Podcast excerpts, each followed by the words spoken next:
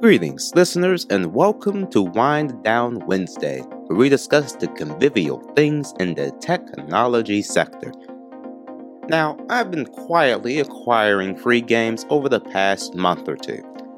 Now, if you're wondering why those haven't been talked about, well, storage space in my computer is kind of scarce.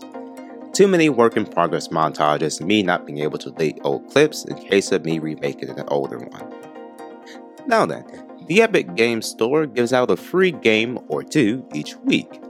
Now, whether the games are actually good or not are up in the air because, again, I haven't actually played any of them. But on that topic, I did play a different game that was Control. It was at least a while ago, it's not free anymore. But it is actually kind of different in terms of gameplay, so expect a future episode on that. Now, one of you may be asking, well, how do I download these free games? Well, all it requires you to do is make an account on the Epic Games Store. Luckily, you don't get spammed with emails. The only time you do is when you download the game. After that, you keep them for life, or as long as you remember your account, email, and password. Another service is Twitch Prime. However, the games they give are often retro or games you never heard of.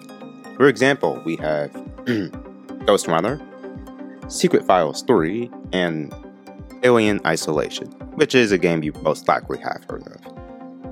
Some games they drop are actually decent, but this month was not the month for that. So checking on those two services, you can get roughly fifteen games per month, which is a lot. Whether they are good or not is your opinion. I based it off first impressions, and the only one that looked semi-interesting was Ghost Runner. At the time of recording this, I have streamed the first playthrough of it, which can be found on YouTube and Twitch. Link in the description. This has been Wind Down Wednesday with your host, Joshua Nathan. Have a great, technically unbothered day.